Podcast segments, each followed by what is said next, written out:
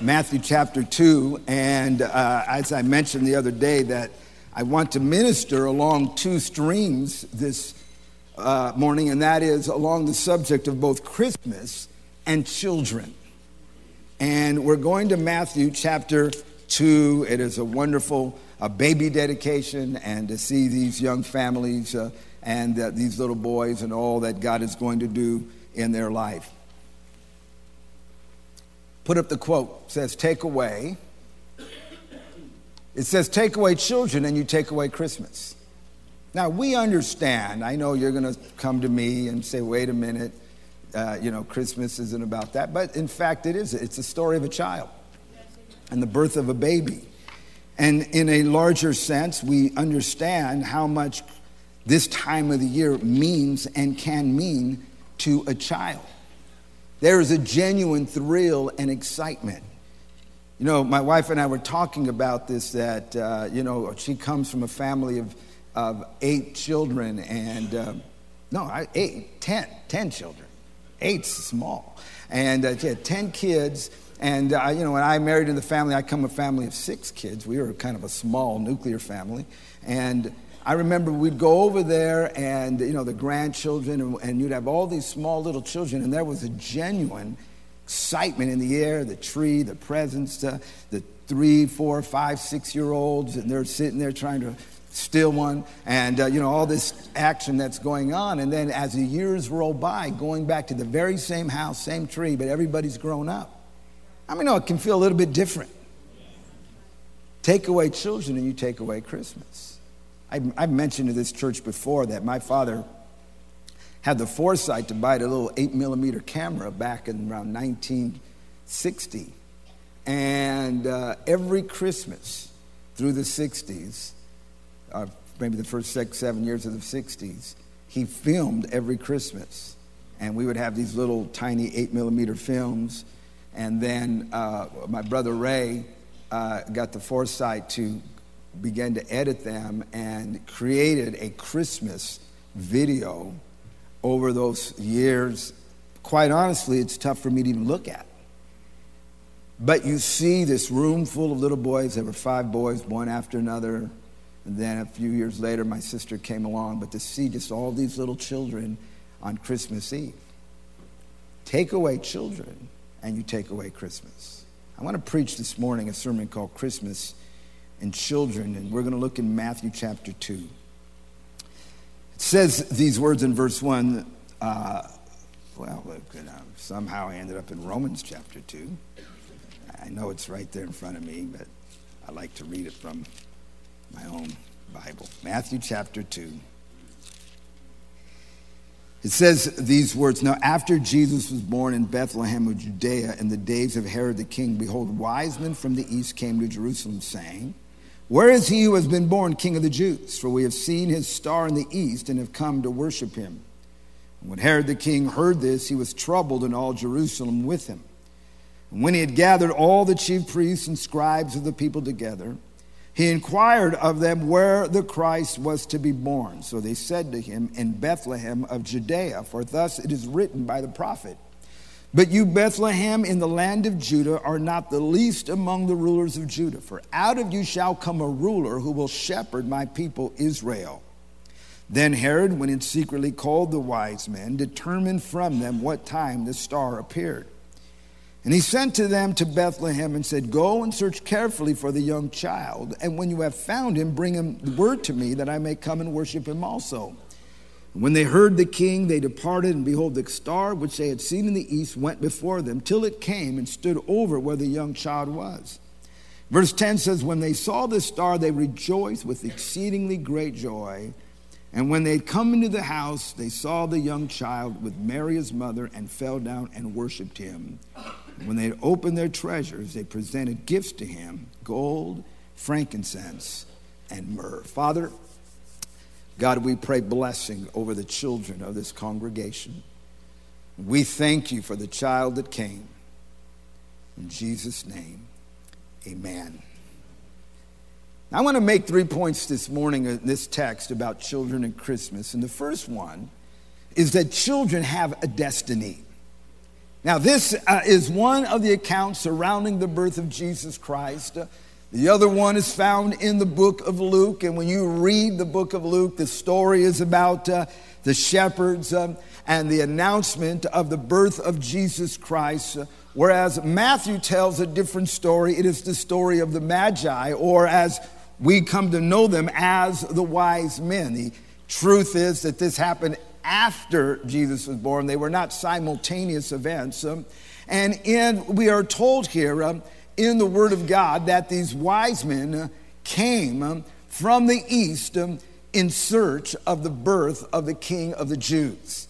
Now, many people wonder who they are. I know that uh, uh, many of you have studied this in your, in your Bible studies, have been looking at this, uh, that uh, there are many who believe that the Magi uh, were actually uh, from Babylon and that uh, hundreds and hundreds of years earlier, when a young Daniel had gone to Babylon uh, and was a very powerful prophet uh, and labored there for 70 years, uh, and while he was there, God showed him many things about the coming Messiah or the prince who was going to come. And that uh, as Daniel was there, he began to set up some sort of school of prophets or school of prophecy uh, and began to train uh, men to begin to look for the fulfillment of the prophecies that he was referring to.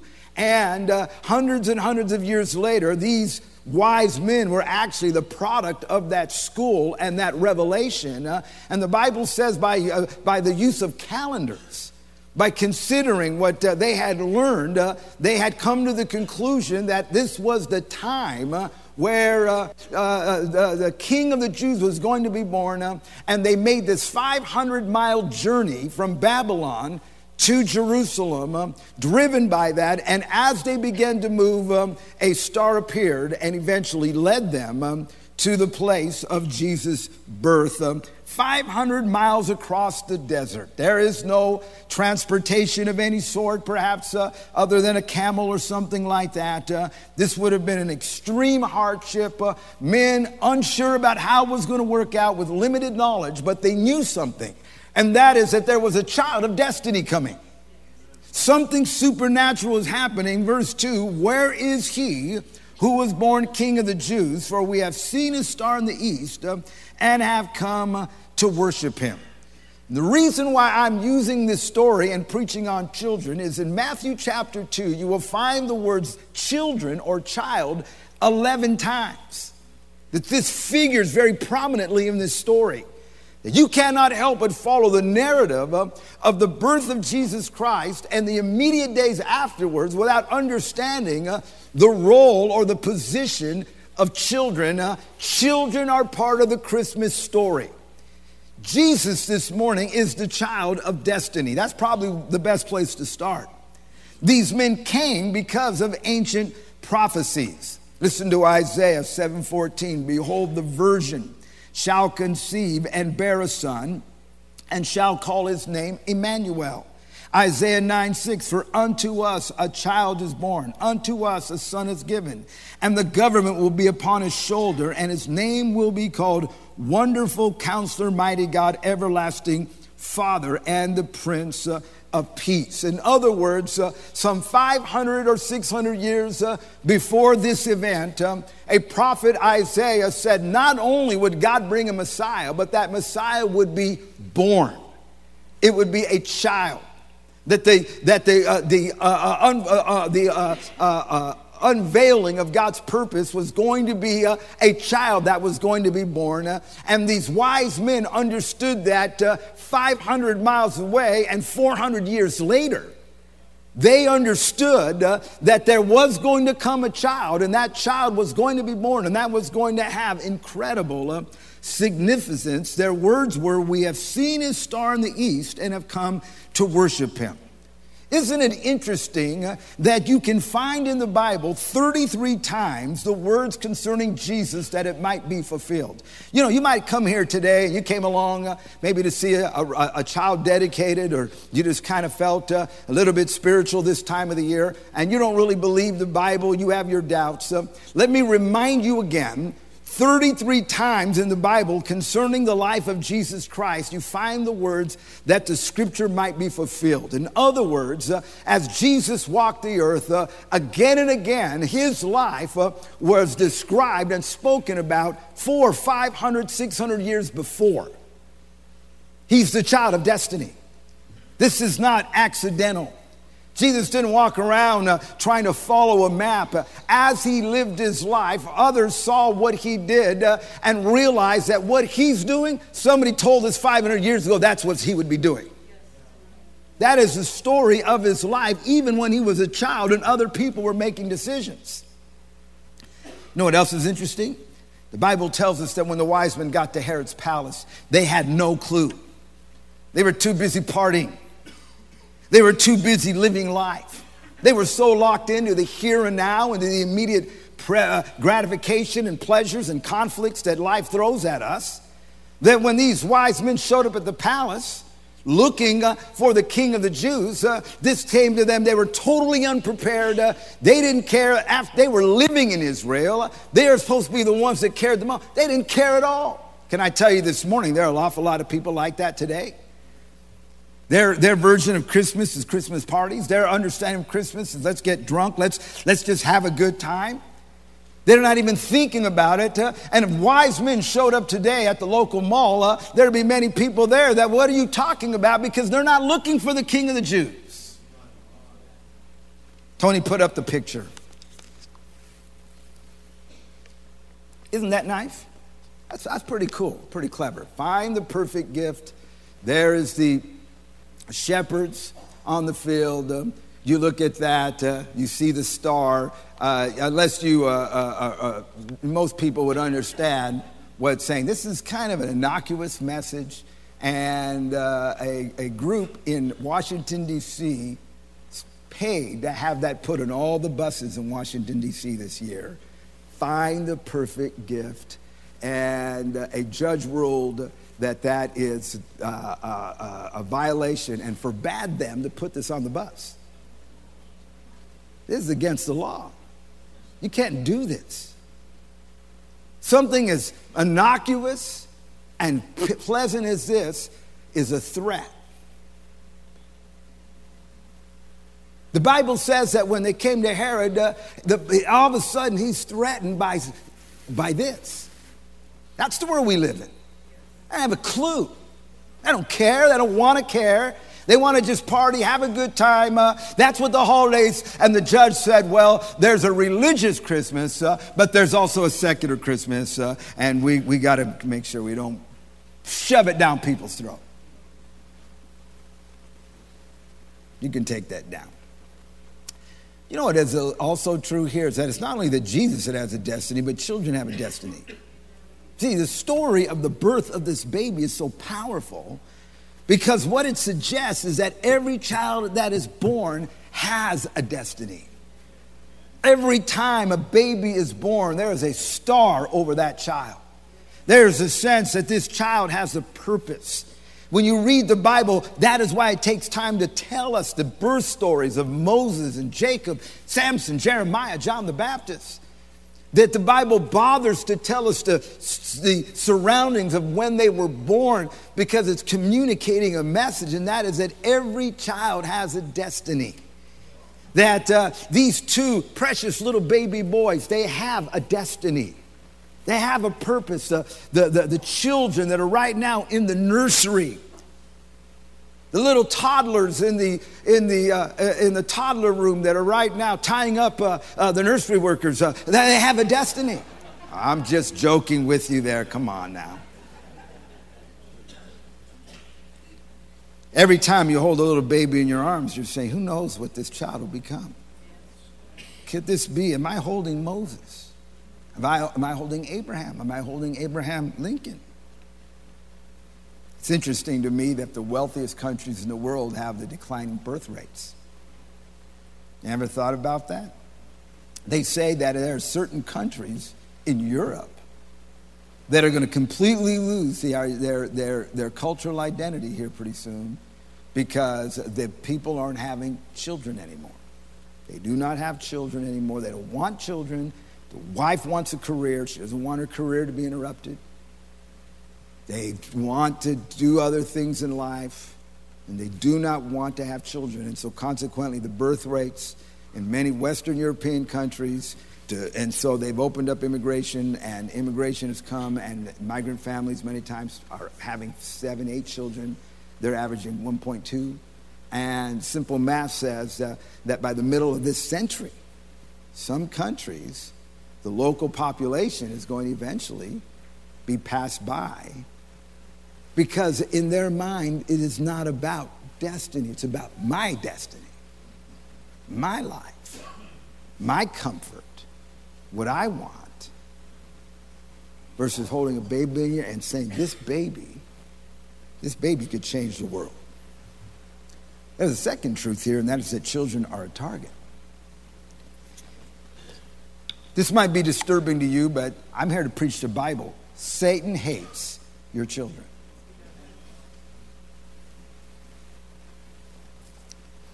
It's disturbing, but you know what? It's part of the Christmas story, and it's the part of the Christmas story you never hear.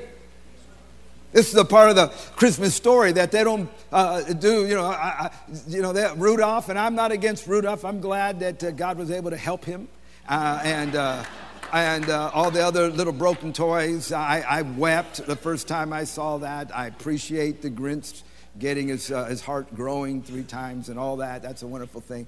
And, and, and I'm not against those, those things have their place, but I want to tell you the part they don't tell you about is the terrible slaughter. People have a vague idea. I'm sure if you were to talk to people and canvass them and ask them questions, well, what, what do you really know about the, the events surrounding the birth of Jesus? Uh, and, and people would probably say, well, there were some shepherds in a field. There was Charlie Brown, Lucy Linus. Um, you know, there were wise men, and, and, and people would get, but, but you know, what they don't know is that one of the worst massacres in the Bible happened because of Christmas. Verse 16. Then Herod, when he saw that he was deceived by the wise men, so what happened, just what, put it down, because I know they're reading, they're not listening, so put it down what happened was that Herod had told the wise men, Oh, really? The king of the Jews? Wow, great. Now here he is. He's the king of the Jews. And now they're telling him that a, a child's been born that's the king of the Jews. He's a, he's a, a, a, a paranoid, tormented soul. And so, but he feigns, Oh, really? Praise the Lord. A child, king of the Jews. You go and find him, and when you find him, you come back and tell me where he is so that I can go and worship him. You can almost see Herod looking at his henchmen going,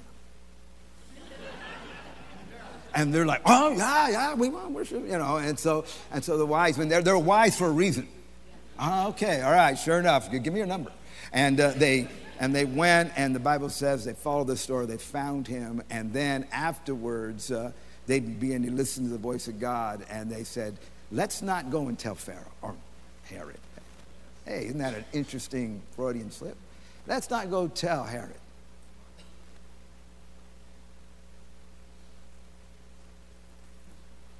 Now we pick up the story.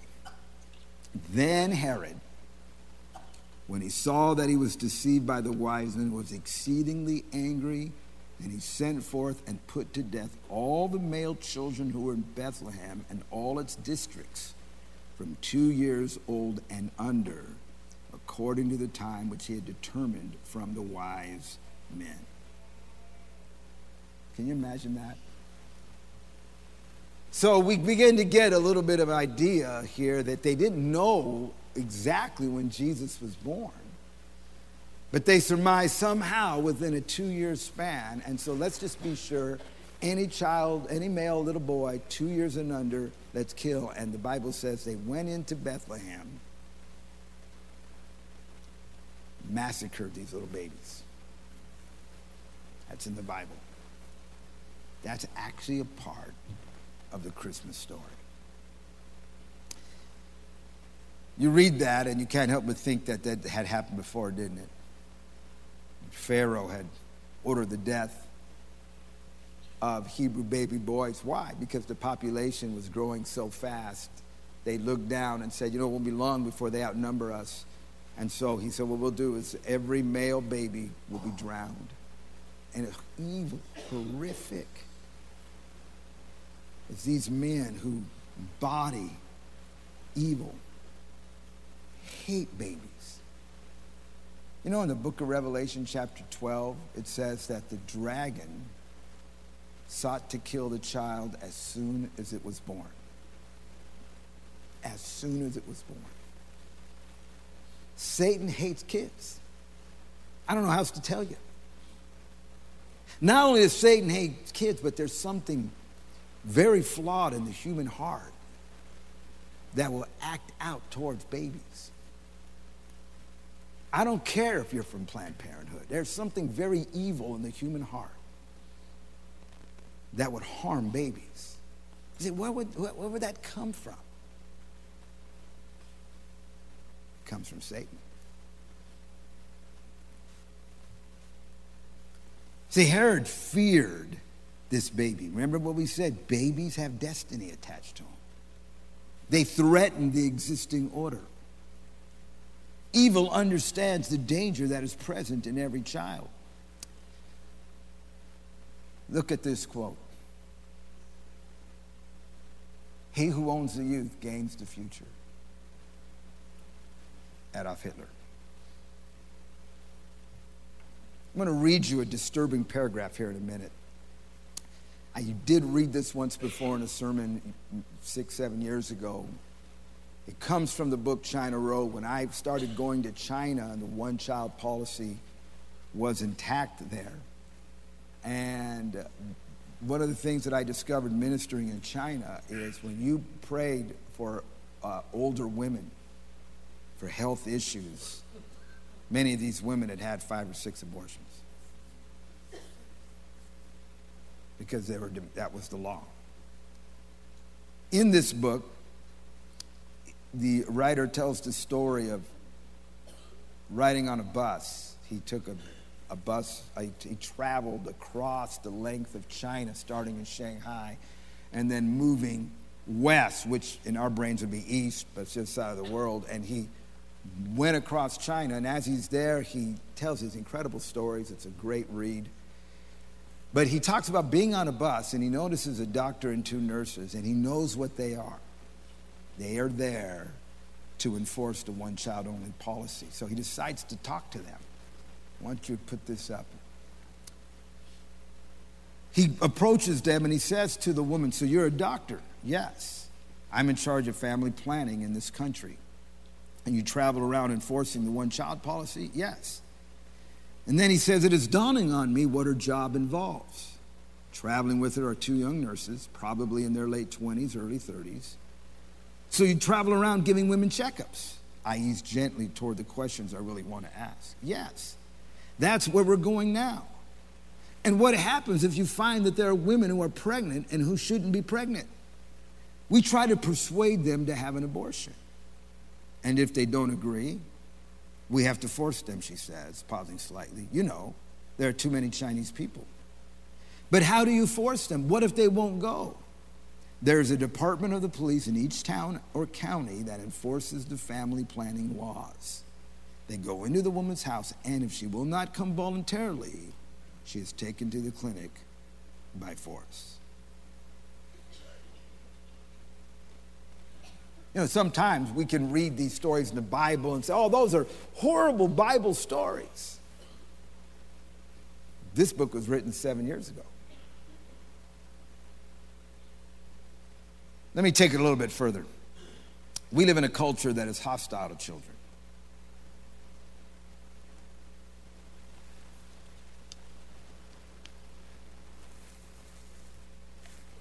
Forty-two million abortions in this country since it became legal. Now we're finding out that those who are providing the abortions are making money selling the body parts. You know, you would think in a nation like ours, this would be a massive outcry. In fact, our government is finally going to investigate it, but uh, it's not being reported at all.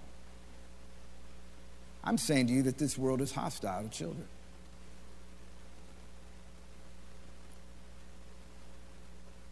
We are living in an age where parents can choose to gender transition their children be- below the age of 10. Parents can say, we feel our son or daughter is, uh, you know, not the sex you're supposed to be, and a parent can make that choice. That's criminal. That's child abuse.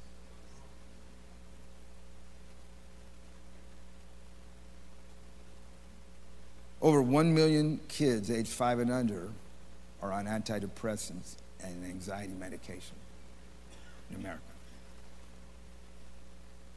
Something's wrong, folks. It's not always this overt. Sometimes it's a lot more subtle. I, Yolanda told me a very interesting little story I want to communicate. I, I got to move along here, but she was back in Arizona recently. Her mother was sick, and she was there. And while she was there, she was uh, uh, spending time with her young niece, little girl, very cute little kid. But uh, she told her about something that I never heard of. I asked a couple of people. Everybody heard about it but us. But it's called Elf on the Shelf. Ah, okay, there we go. So, uh, uh, you know, Yolanda told me the story. I'd never heard of it. Elf on the, so apparently there's this, these little elves that probably cost a dollar to make that they sell for a lot more. And it comes with a little book. And the story basically is that this elf is Santa's helper.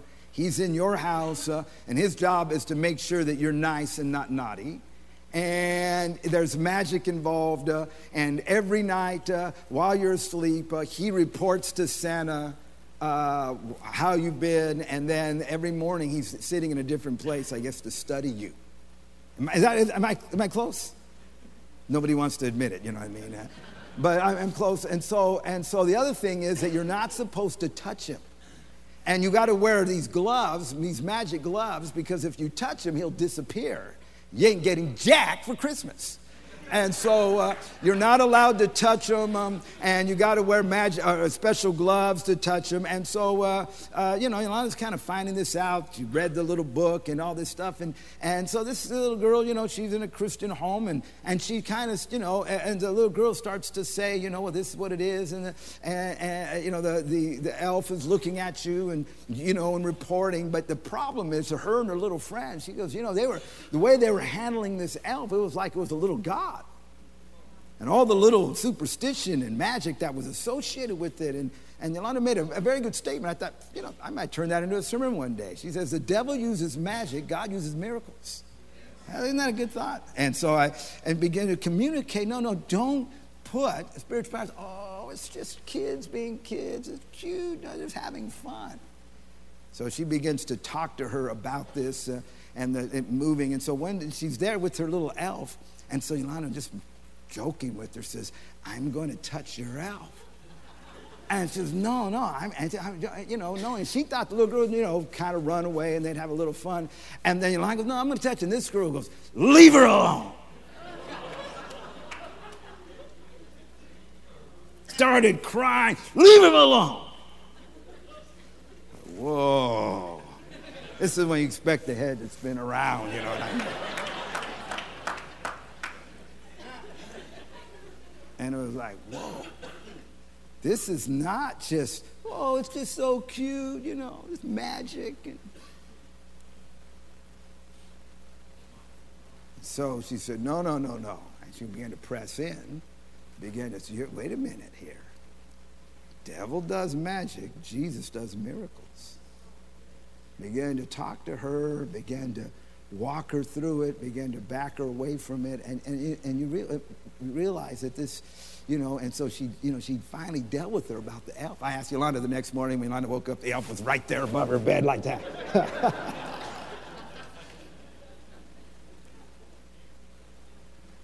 she said it, she's standing, and the little girl, the next door neighbor, little girl, just walking up and down, stroking the elf, just looking at her.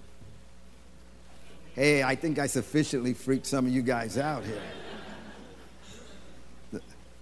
The, the grandmother, little girl said, Drag, how am I going to get her to behave now until Christmas, you know?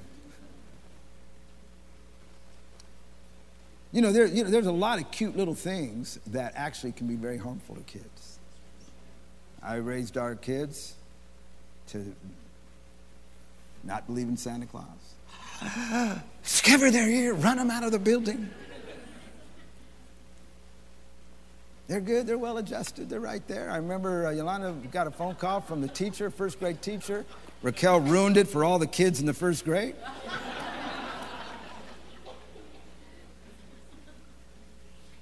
Sometimes the hostility is not overt, it's just subtle. Introducing magic and witchcraft into the lives of children.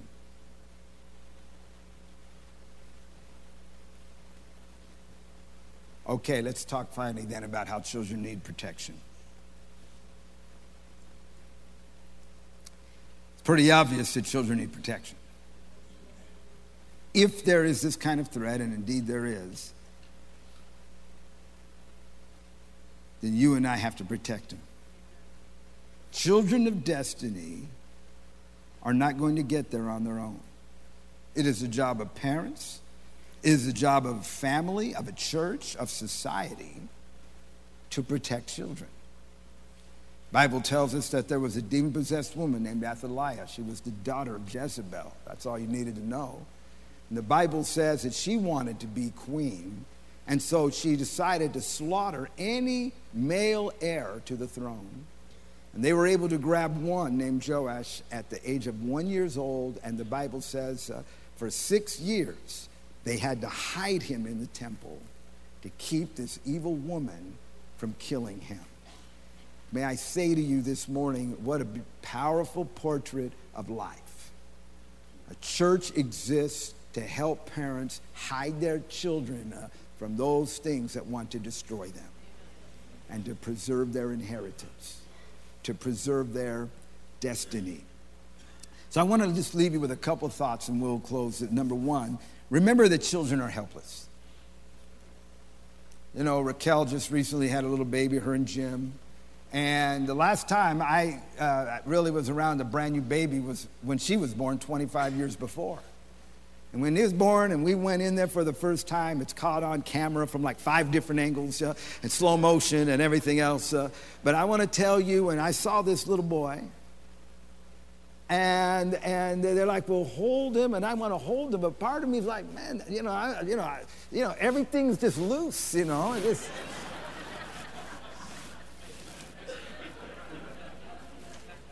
and and and you just realize how fragile these tiny little children are. They're completely vulnerable. Okay, you see these pictures of these little, uh, you know, horses being born, and you know, 15 minutes, they're, and next you know, they're they're just taken out. That's not a baby. God has designed these babies as totally helpless so that their parents and family and society says they are go- we're going to protect them. We are going to rally to these little babies whole lives. Uh, talk to these young couples. This is the firstborn for these two young families. And I'm telling you, their whole life has changed now because it's all about protecting this baby because this baby's helpless. This baby can do nothing for itself. That they do a few things, but uh, anyway, but that's uh, this is this, this is what it is. Another truth is that babies need fathers who will cooperate with God. Precious little babies need fathers who cooperate with God. Verse 13, it says, Now when they departed, behold, an angel of the Lord appeared to Joseph in a dream, saying, Rise, take the young child and his mother, flee to Egypt, and stay there until I bring you word, for Herod will seek the young child to destroy him. You know, it's interesting that God just didn't send uh, strong angels to stand guard or to slaughter. He could have, but he didn't do it. He says, You know how I protect the baby? I protect the baby by a father who will talk to me. A father that will talk to me so that I can help him and direct him. If children will drive you to your knees. I pastored for six years before my son was born, uh, and I already prayed, had a prayer life. And I want to tell you, uh, when I had kids, my prayer life had to go up several notches. and, and it, they will drive you to your knees. And the counsel, uh, is, uh, God had something to say to Joseph to protect his wife and his kid. And Joseph had a life that he could hear that and listen to that. It would be so hard to be a father and not have a prayer life. To just kind of stumble blindly trying to just figure things out on your own, uh, or even worse, use popular culture as a reference point. But to be able to get on your knees uh, and say, God, you got to uh, help my son, help my daughter, not just when they're brand new babies, but when they're teenagers, especially. That you begin to pray and lay hold of God, and, and the kids need that protection that comes. And say, Oh, I'm a tough guy. I know jujitsu, and I know Tai Chi, and I drink chai tea and uh, I can, uh, you know, I'm a bad man. You know, listen, I'm telling you that what they need is a man who knows how to pray.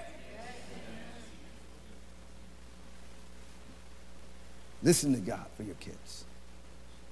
Give them the blessing of being of somebody who intercedes. You know what gives your kids peace?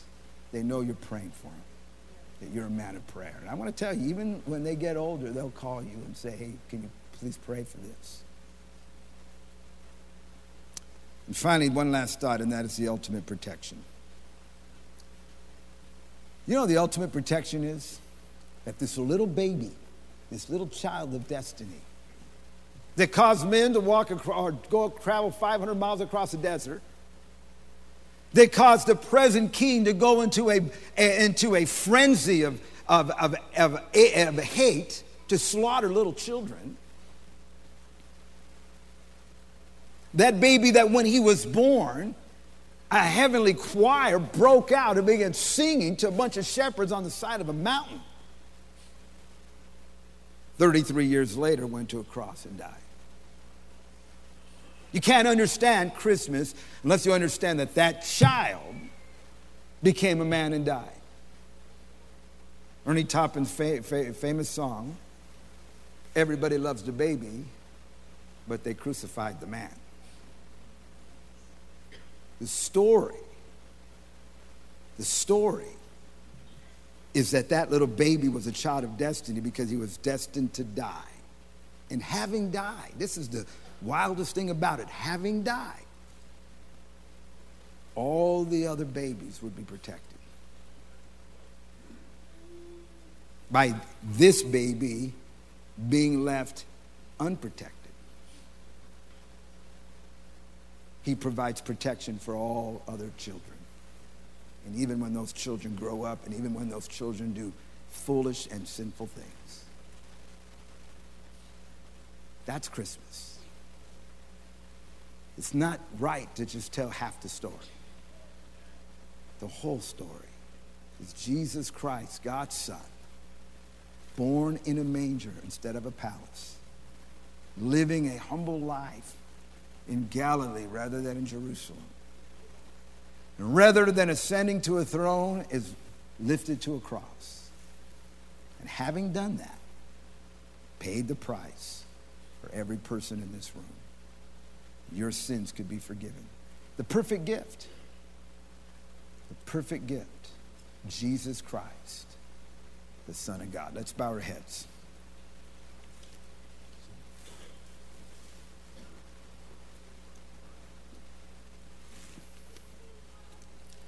While our heads are bowed and we're before God, no one moving about just for a minute, Christians are praying. I want to I want to speak today to visitors who came along to this service. We're really glad you're here. We're praying for you. That little slogan said, Find the perfect gift. And there was a picture, a suggestion of shepherds abiding in a field with their sheep and a star in the sky. Because I'm telling you, the perfect gift for every person here is forgiveness. The perfect gift for every person here is to know that they're sins have been washed away and have found in Jesus Christ a relationship with God. That they're no longer walking blindly through earth, guessing, philosophizing, but instead they found purpose. The Bible says in the book of Romans, it says that the wages of sin is death We sin, and with our sin, there comes a payday, a check, a deposit for what we've done, a bill. But then it goes on to say, but the gift of God is eternal life through Jesus Christ our Lord. The perfect gift is forgiveness of sin. Maybe you're here and you say, Pastor, I'm not a religious person, but I do know that I need forgiveness. I do know that my heart's not right with God. I fear the payday. Jesus Christ, by dying on that cross, has given me eternal life and given me forgiveness because of what he did. I want to take and receive that gift for myself. And I'm here today to turn from sin and follow Christ while our heads are bowed. What made those men cross the desert 500 miles is the same thing that made me, as I sat in a church service just like this, get up from where I was sitting and walk 12 feet to an altar and bow my knee because I needed Jesus. Maybe you're here and say, Pastor, that's me this morning. While our heads are bowed, I need to get saved. If that's you, that's like you raise your hand right now. Just put it up. Hold it there for a minute, and you're saying, I need Christ. I'm not right with God. I need forgiveness. Here's my hand. Lift it up all around this building hold it there. We want to pray for you this morning. I need Jesus. I'm not right with God. Would you pray for me? I'm moving on just in a minute, but God's dealing with people here.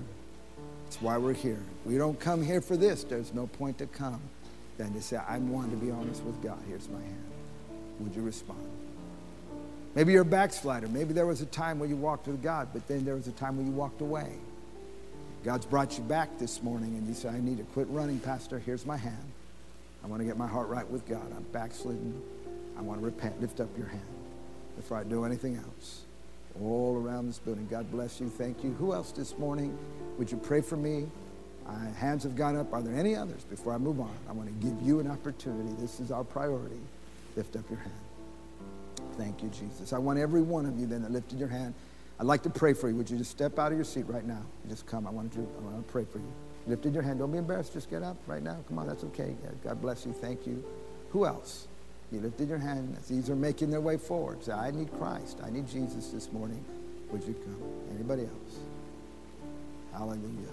You know, church, I preach to a room full of parents, grandparents, future parents, young people here that you're still in school. Doesn't change. Every child has a destiny. Every teenager has a destiny. I want to tell you the drama of the Bible is all of hell is working against that child. All of hell is working to rob that child of its destiny. It's arrayed. There are teenagers here right now. You are in the middle of the battle. Wild assaults against your mind, things happening.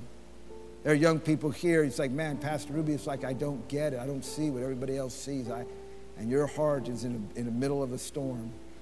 Let me say it to you again. You have a destiny, and there's an enemy that wants to rob you of that destiny. Parents, society, a church functions to protect children and understand that is what's going on here. I'm telling you that God is looking for fathers who will listen to his voice. Say, God, I want your help. I do not want to try to raise this family on my own understanding. He has something to say to you the way he had to Joseph. Let's stand together. I'm going to open these altars this morning. We're going to worship God. I believe that there are those here God is dealing with. I want to invite you to come. Amen. Let's worship God. Lost are Savior